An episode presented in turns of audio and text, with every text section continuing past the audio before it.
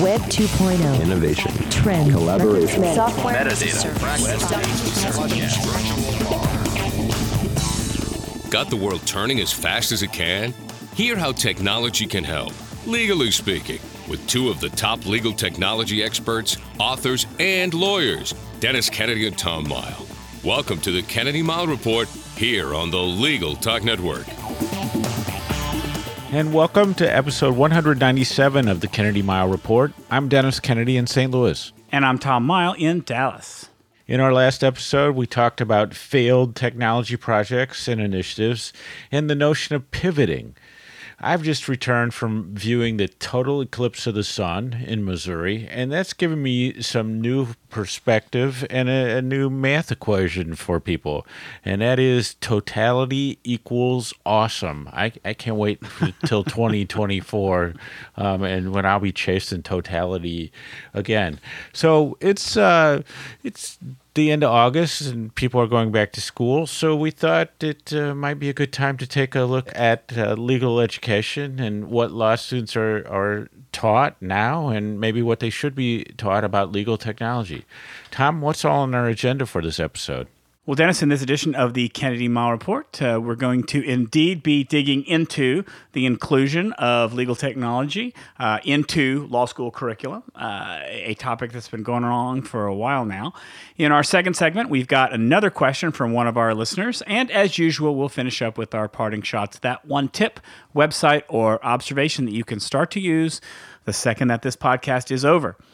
Uh, but first, uh, legal tech in legal education. Like I said, this topic is certainly not new. We've been talking about teaching law students about technology and specifically legal technology for, I think, quite a long time. Uh, when I was preparing for this, I had to remind myself that uh, seven years ago, uh, I at one of the I maybe was the very first Ignite Law competitions. I gave a very fast talking speech, uh, and my topic then was was called "No Lawyer Left Behind: A Realistic Approach to Practice Management Education." That included teaching law students about technology in law school and why um, why it wasn't working right now and how to fix it. While I think a lot more law schools since that time have uh, started to incorporate technology uh, with their curriculum, I think both of us are going to agree here that it's not happening as fast or as broadly uh, as it probably should be. Dennis, what do you think has reopened the question about whether technology should be part of the law school experience?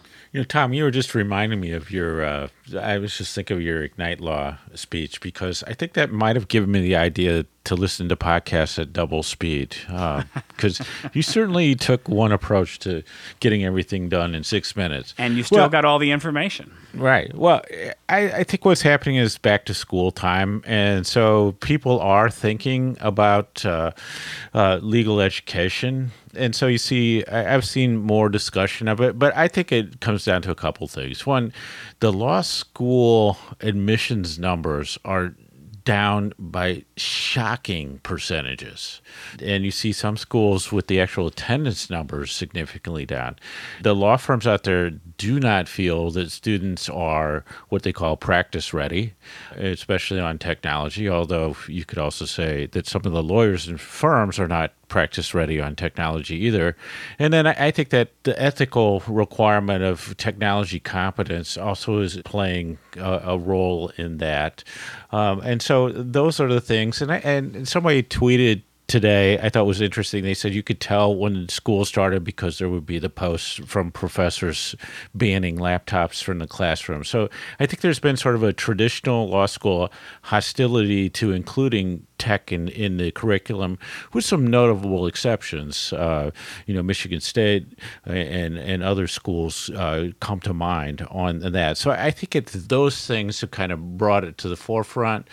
And I know, Tom, we kind of look at this this topic from time to time, but it sort of feels like people are really starting to question how law is taught and what it does mean. And that notion of practice ready, I think, has become more important as people think how do they need to innovate in the law school curriculum. Well, I agree, and and you know, bringing up the fact that law school attendance numbers are down sort of brings up a, a, a, side issue that is also technology related, but maybe not so much to the topic of this episode, which is that uh, that people who are interested in the law uh, may need to find themselves going into fields like e-discovery or legal technology as a practice or as as a career. Uh, obviously, that's probably a subject of another episode. In fact, we probably did talk about that in an episode in the past. Um, but what I think is interesting about being the, the notion of being practice ready is that today's law students know more about tech, arguably know more about technology than any class before them. And, and, and you know, to use a term that gets used, it's pretty much overused these days. Um, they're digital natives, not uh, digital, I guess, immigrants like those of us who came into the law as that technology was maturing. But what's interesting, again, is that as much as current generations know about technology, I would argue that a lot of them still aren't competent in those practice ready tech skills, you know, that Casey Flaherty talked about in his tech audit and that, that, he measures in that. It's the skills that lawyers need to be able to just to do the average job that they do. Um, and I would say that uh, no matter when you no matter your comfort level with technology um, i still think that that's a component that's missing from a lot of law school curriculum across the country yeah, and, and so I, I know that I talk to a lot of people who say, well, these digital natives, you think they know technology, but when it comes to like, you know, doing track changes in Word or doing, you know, some of these things, they, they can't do that at all. They're they're overrated in a way. And I think there's a big difference to me of being I, I, think you used the word comfortable with technology, right. which I do think the the so-called digital natives are, and so that to me makes their perspective really interesting. And I think within that comfort, then learning the skills is a lot easier than, say, for the lawyers who are anti technology or, un, you know, truly uncomfortable with it. And then I also think that the digital natives are, are you know, also comfortable with changes in technology and some different things. So, right now, I think there's questions uh, with technologies. I was just writing something the other day saying, you know, what is, we're so document focused now. Well, what happens as we do voice interfaces and other things like that? And the document does not become the center of what it is that we're looking at, that we're looking at uh, other things, other types of data. And so, are some of the technology skills that we think are important now, the sort of Microsoft Office skills, those sorts of things, will they, they be as important? So, so I, I think it's good to distinguish between the tech skills piece, which I think um, there is a role in in legal education because uh, you can focus that, and I, I, have a few thoughts on that, and the actual integration of, of technology into the way courses are taught, into the types of assignments that you do, into the sort of more clinical and practical approaches. And that to me is the really interesting piece is is how can we make the classes more relevant, more practical, and bring the technology right into that rather than to say, oh, we're just going to do basic tech training.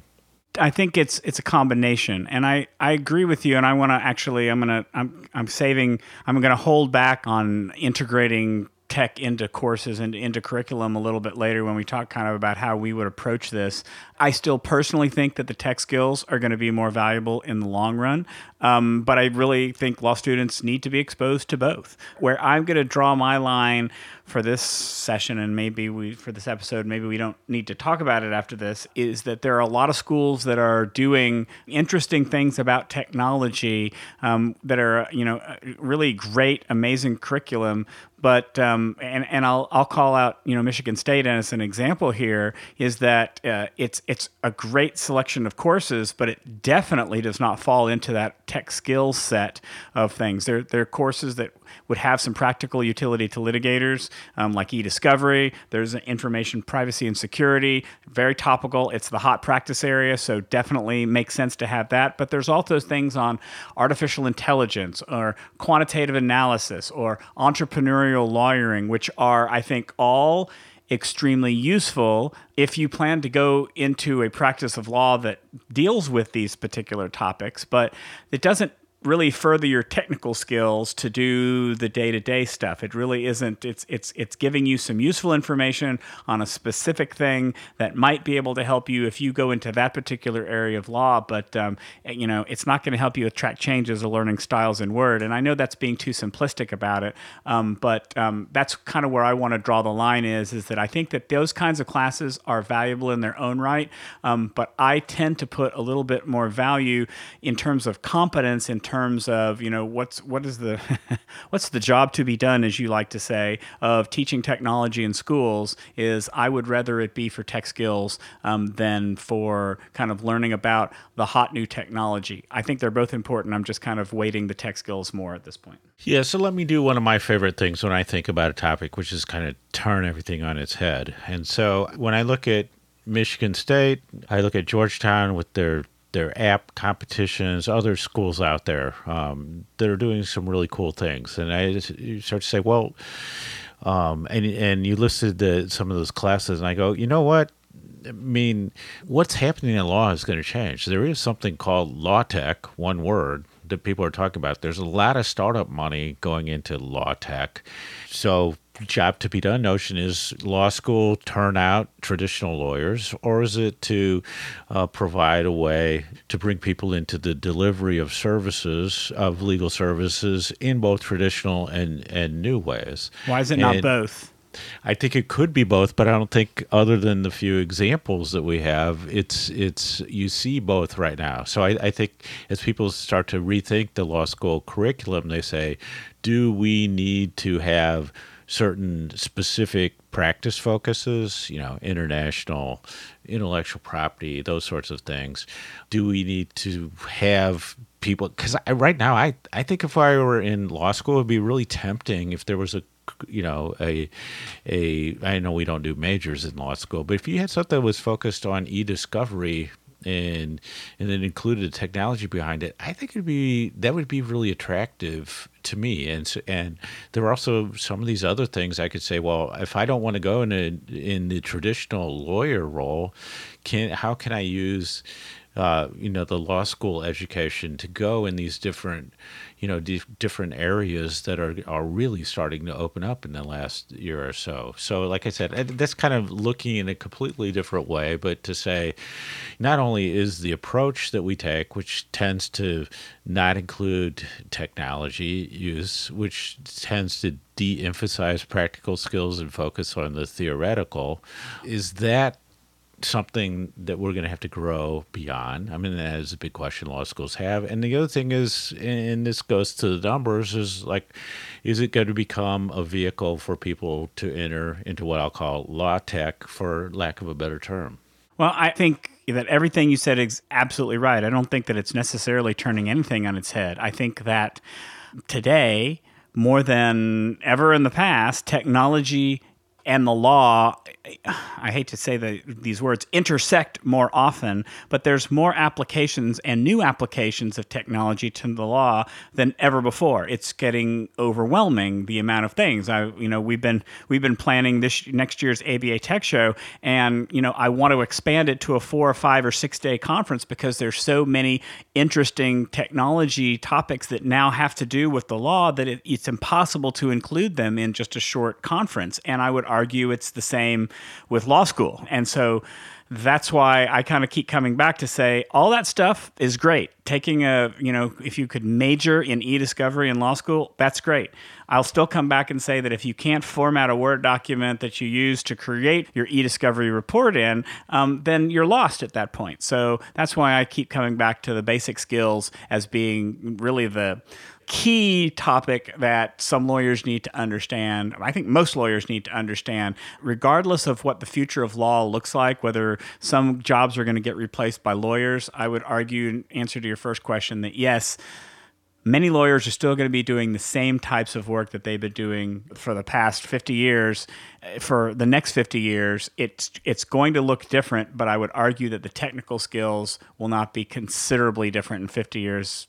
Uh, well, I mean, maybe maybe I'm going to walk that one back a little bit and say that I think that yeah. Sorry, I think I, I think that lawyers will need basic technical skills on a computer for the foreseeable future. Let's just say that's my prediction, and that I still think that's got to be a priority in law school. Well, I mean, I think it, you know, in, in 50 years' time, of course, the AIs I- are going to be I know. That's hiring their own I lawyers. shouldn't have used 50 and, years. I and those used, like, lawyers need to be years. Right, aware okay. of, of AI. So, Yeah, yeah, yeah, yeah. So I think what you see more of is the notion of uh, practical skills classes, uh, a little bit of law practice management classes, maybe one offered to people, more emphasis on, on clinical. You see legal software companies, not just Westlaw and Lexis, offering tools to, to students, but other other legal tech companies as, as well, especially in part of the, the clinical programs. So you see some things starting to happen. And I know I've talked about this on the podcast before, but I I was an adjunct for for, for a couple years recently at, at Washington University Law School, and I did a class in uh, intellectual property licensing and, and drafting. And so there were eight written assignments of that were drafting different types of, of IP documents.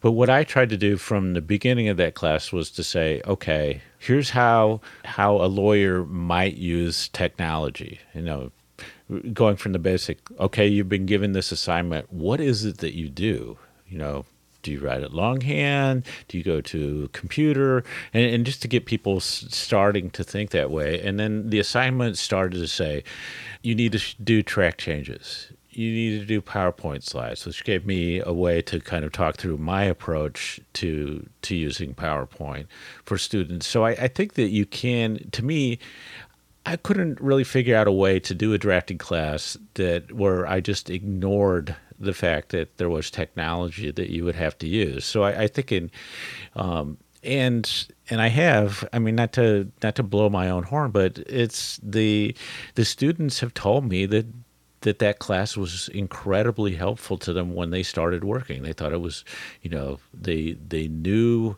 how to do things. They were, you know, they had the concept of doing drafts. They had to, they knew how to do track changes, those sorts of things, and they thought it really gave them a, a good start to their career. And I think that um, those are the things that students want. And when you're paying the huge amount um, that you pay to go to law school and trying to get a job that covers your loans, I think that it's not just the firms that want to feel their practice ready. I think the students want to do that as well. And so I think there are ways to incorporate um, technology, but I think if it's just a stray class here or there, I'm not sure how totally effective that is. And I also have the sense that that it's more the adjuncts um, who bring that in at the moment, and that the, your sort of traditional law school classes ten, are still fairly abstract and, and theoretical these days, and get you to, you know,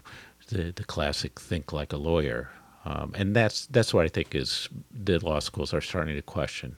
Well, and I think that's, I mean, that was one of the premises of my of my speech seven years ago, it, which is that the faculty and most law schools, at least at that time, and I think as you say, t- even today, tend to be more academic, and that value add in a from a technology or even from really any practice management standpoint um, was brought in by adjunct and practicing lawyers who are coming in. And and that's why I want to talk really about uh, an example here in Dallas that that I think is a good example of of how to get started and how to think about it.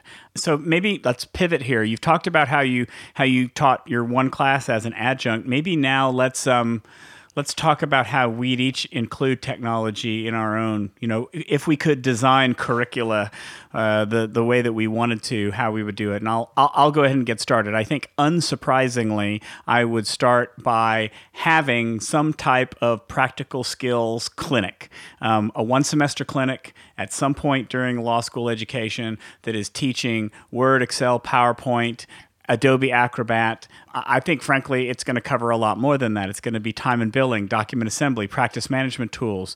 Um, even just introducing those tools early on, even if they aren't getting nuts and bolts training, I think is still a valuable exercise. But, uh, you know, one of the great examples I, have noticed over the past couple of years is the University of North Texas College of Law. Um, recently got uh, its ABA accreditation. So, yep, it's, it's a, a relatively new law school here in Dallas.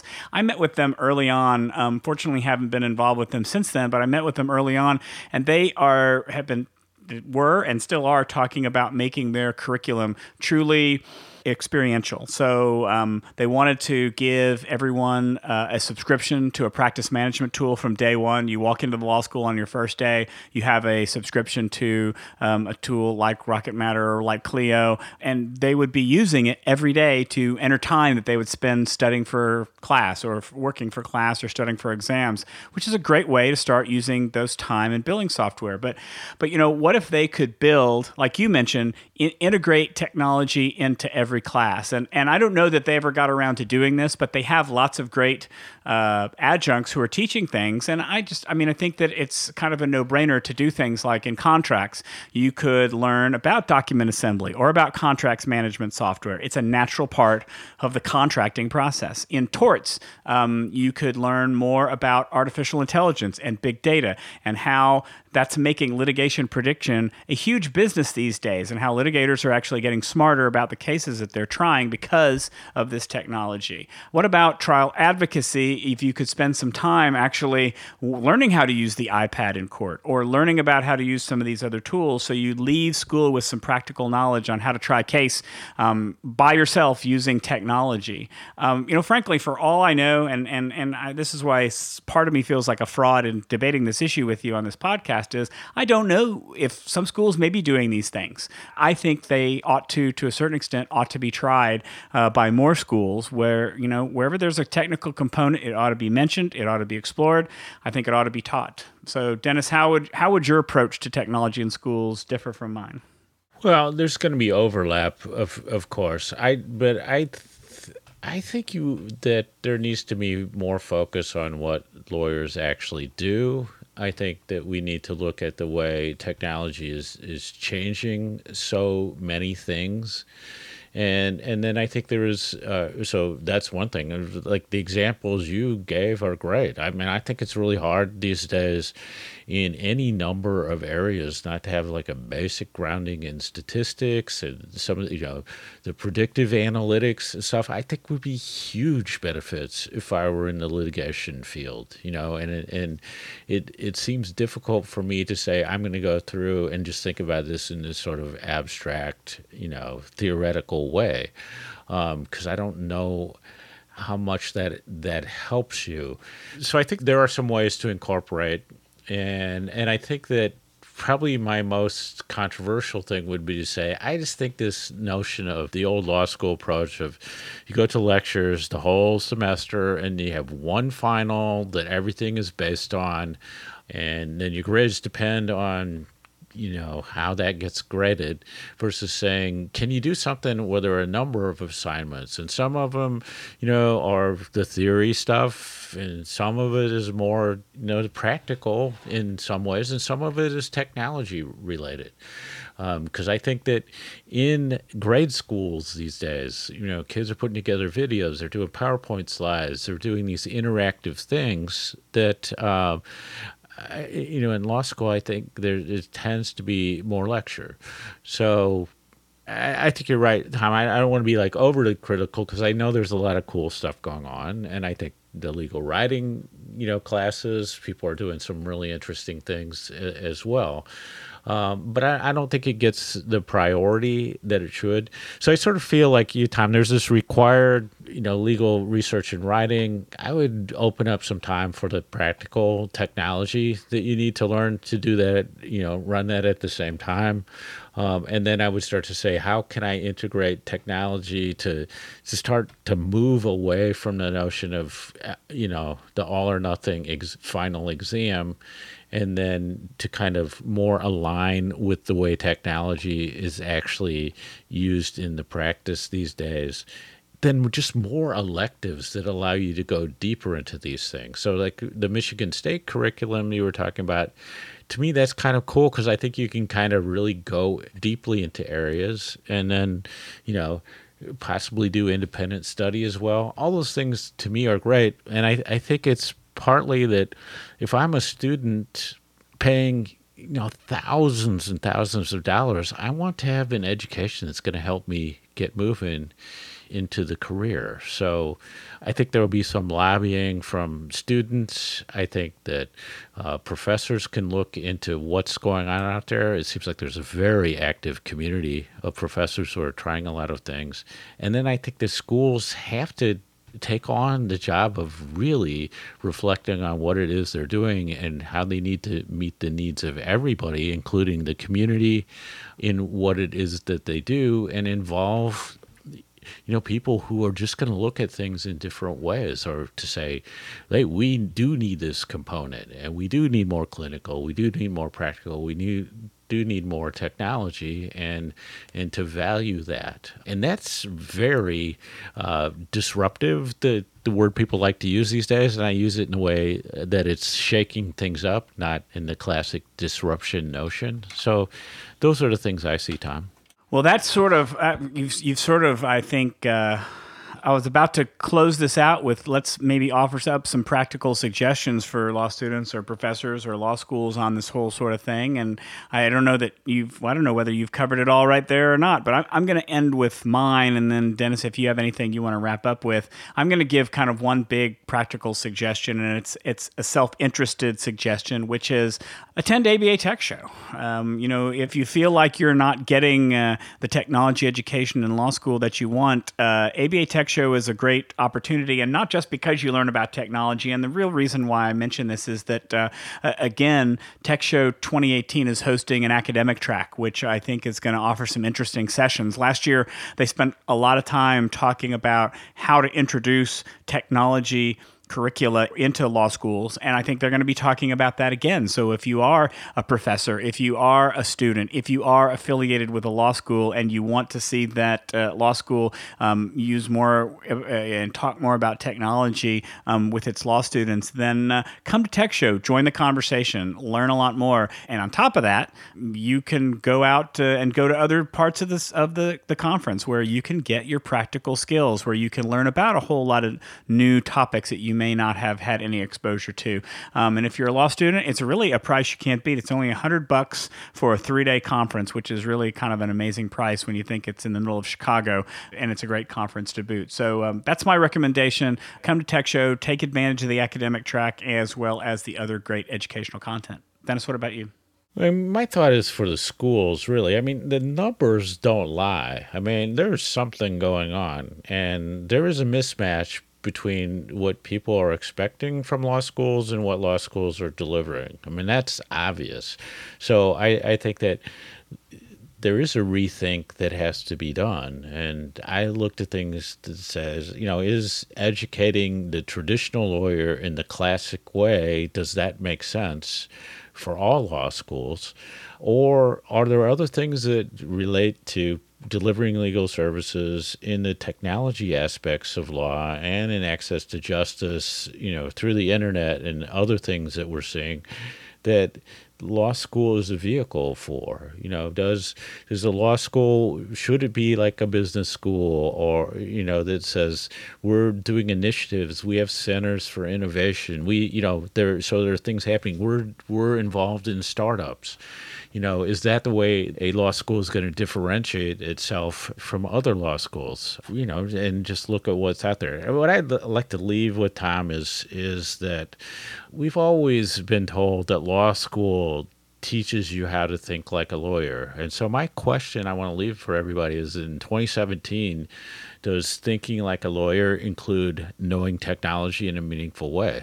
And the way I ask the question will let you know what I think the answer is, but I think that's something people need to think about. And before we move on to our next segment, let's take a quick break for a message from our sponsor. Looking for a process server you can trust? ServeNow.com is a nationwide network of local pre screened process servers. ServeNow works with the most professional process servers in the industry, connecting your firm with process servers who embrace technology, have experience with high volume serves, and understand the litigation process and rules of properly effectuating service. Find a pre screened process server today.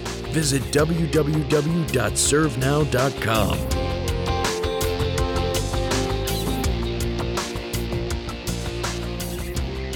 And now let's get back to the Kennedy Mighell Report. I'm Tom Mighell. And I'm Dennis Kennedy.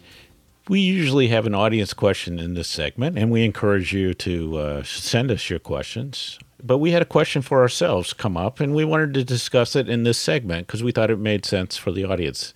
It actually comes, in a way, from Consumer Reports, which recently recommended against the Microsoft Surface tablets and laptops. Since Tom and I both use and like the Surface products, we thought it might be good to share our reactions to this news. However, we also want to ask you to send us your questions by email, LinkedIn, or our new voicemail number, which Tom will give you in, at the end of the podcast, so you can have your questions covered in this segment in the future. So here we go. Tom, as the TV interviewers like to say, how did this news about the Surface line make you feel? well, you know, at first it kind of panicked me because I saw that, uh, I mean, it's a pretty big deal when Consumer Reports withdraws a recommendation for something. And uh, at first it concerned me a great deal because I do like my Surface. I've owned three now. I owned a Surface Pro, uh, I owned a Surface Book uh, before I ruined it with, unfortunately, somebody's glass of wine spilling on it a couple of months ago, and now I own the Surface laptop, and I like them all. Um, I won't pretend that my experience with them has been perfect because I think we need to be honest here. Microsoft is new to the world of building hardware. They've done software for a long time, but they've relied on companies like Dell and HP and Asus and all these other um, laptop companies to make the hardware, and so this is new territory for them a couple things came to mind though was the first thing i thought about was a number of years ago there was a, a time where um, apple uh, consumer reports actually withdrew a recommendation for the apple macbook because of some battery issues. And uh, apple lobbied and what do you know lo and behold consumer reports reinstated that recommendation. Not sure they're going to do it here for microsoft but you have to understand that even companies that have great products and that have good, you know, generally great satisfaction still get bad reviews from consumer reports. My other mm, somewhat defensive feeling is is that I really like consumer reports for home appliances and big equipment and things like that. I've never been particularly impressed with their technology reviews. Um, so I'm a little critical in that area, but I guess I'll come back and talk. Let's let's really talk briefly about Microsoft and, and therein, there's no question that because these are new pieces of hardware, they've had issues with returns. I don't think that those numbers are quite as high as Consumer Reports is reporting, but um, there was one generation of the Surface Pro and the Surface Book, as great a device as it was, they tried to do a lot with um, inserting a tablet into a premium, a high quality laptop, and the hardware just didn't work that well together. And so they uh, had lots of returns, but they've improved the product, and those returns have dropped off. Now, I, I guess again, it's me being defensive, saying that the Consumer Reports doesn't include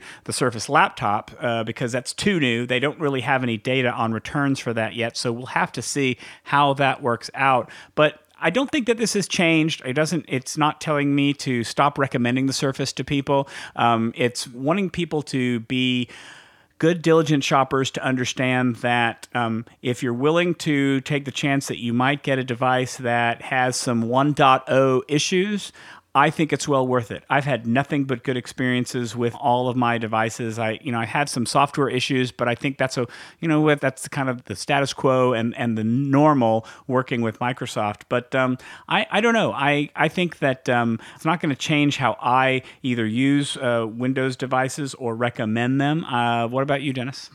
I've been thinking about our friend Debbie Foster and how much she loved her Galaxy Note 7. And even though they were catching on fire and you were getting these warnings about them every time you were on a plane, she just did not want to give that thing up. And so I, I think that, you know, people have different experiences. And if, if you like something, you're going to, to really like it. So I, I've just had a great experience with my Windows Surface Pro. And I, I think that if you're in the Windows world, it's just to me like a great option.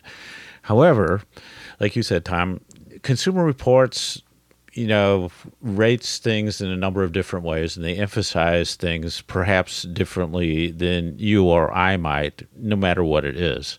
And so I think it's uh, surfaced, if I can use the word, a potential issue for some people. So if if the sort of uh, reliability slash problem slash need to get things uh, need to have additional maintenance is a big factor in your decision, then you you have to weigh that in. I think, but people make decisions all the time. So like I, most recently looking for a car.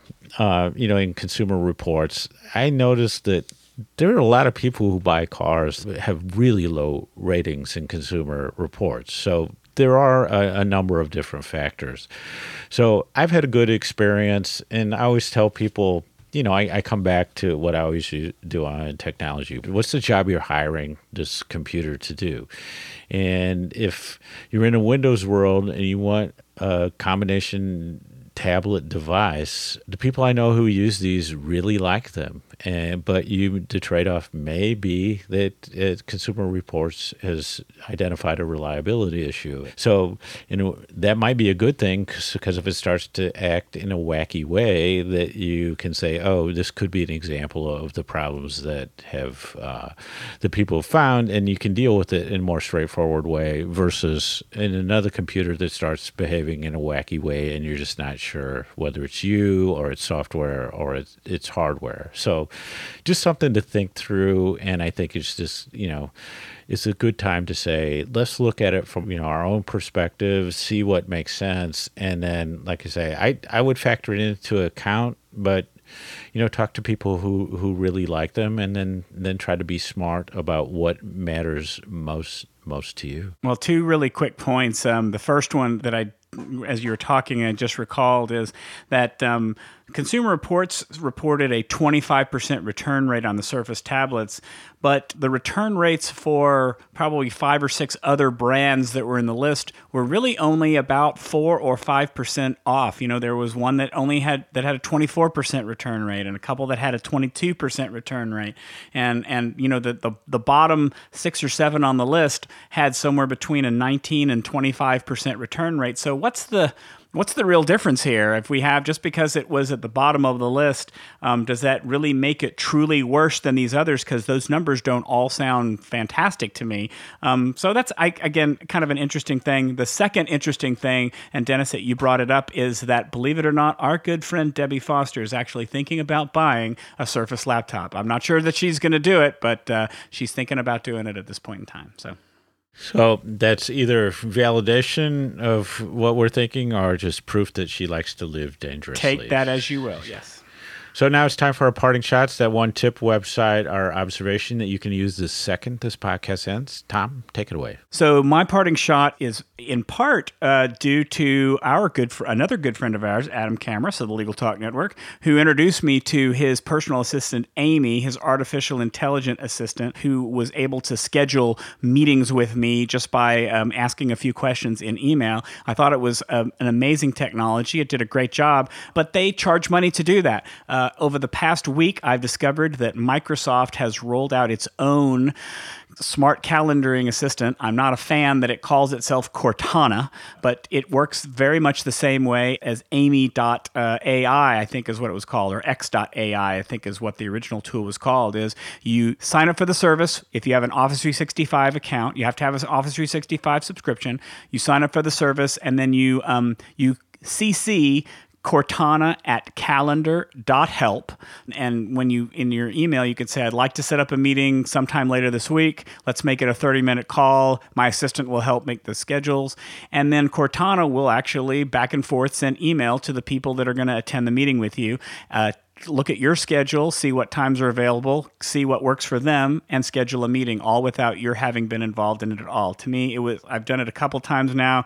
It's a magical experience. It's really cool. So if you are an Office 365 subscriber, go to calendar.help and see if you uh, are eligible to join the program as well. It's free to all Office 365 subscribers. And does Cortana like make suggestions about how you can productively use the time that you would have otherwise wasted on the back and forth trying to set up meetings? That's that in, that's in the that's in the second release. So I have a podcast recommendation, uh, both the podcast itself and a specific ep- episode. So I, you know, I like to sample all sorts of different podcasts. So uh, what I'm liking these days is called the Unmistakable Creative, and the the host is Srinivas Rao, and he interviews a whole bunch of interesting people. In a way, it's about creativity and and other things, um, but on the August 18th, 2017 episode, he interviewed Jerry Colonna, who, you know, is one of these people who, you know, was probably one of the inventors of a lot of things on the internet, as you'll find out in, in the, the interview. Um, but it's about conversations that we're afraid to have. And Jerry's like super honest and really goes into a lot of things that, you know, about uh, making decisions in what you do, uh, how to deal with success, how to deal with with failure.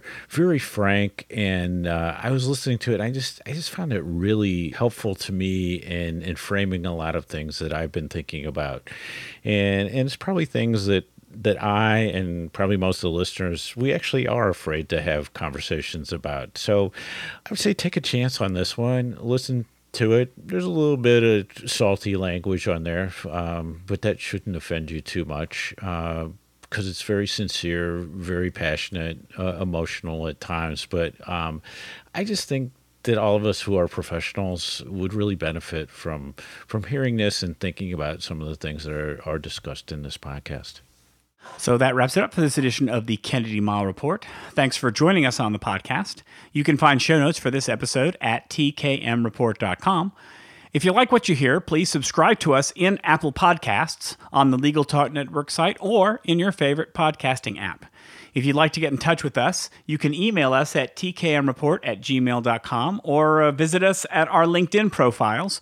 Or, as Dennis mentioned, you can call us. We've got our own mailbox, the Dennis and Tom's Tech Questions Hotline. Dial 720 441 6820. That's 720 441 6820. We'd love to feature your question on an upcoming episode of the podcast. So until the next podcast, I'm Tom Mighell. And I'm Dennis Kennedy, and you've been listening to the Kennedy Mighell Report, a podcast on legal technology with an internet focus, brought to you by the Legal Talk Network. Help us out by rating us in Apple Podcasts. Thanks for listening to the Kennedy Mighell Report. Check out Dennis and Tom's book, The Lawyer's Guide to Collaboration Tools and Technologies Smart Ways to Work Together, from ABA Books or Amazon. And join us every other week for another edition of the Kennedy Mighell Report only on the Legal Talk Network.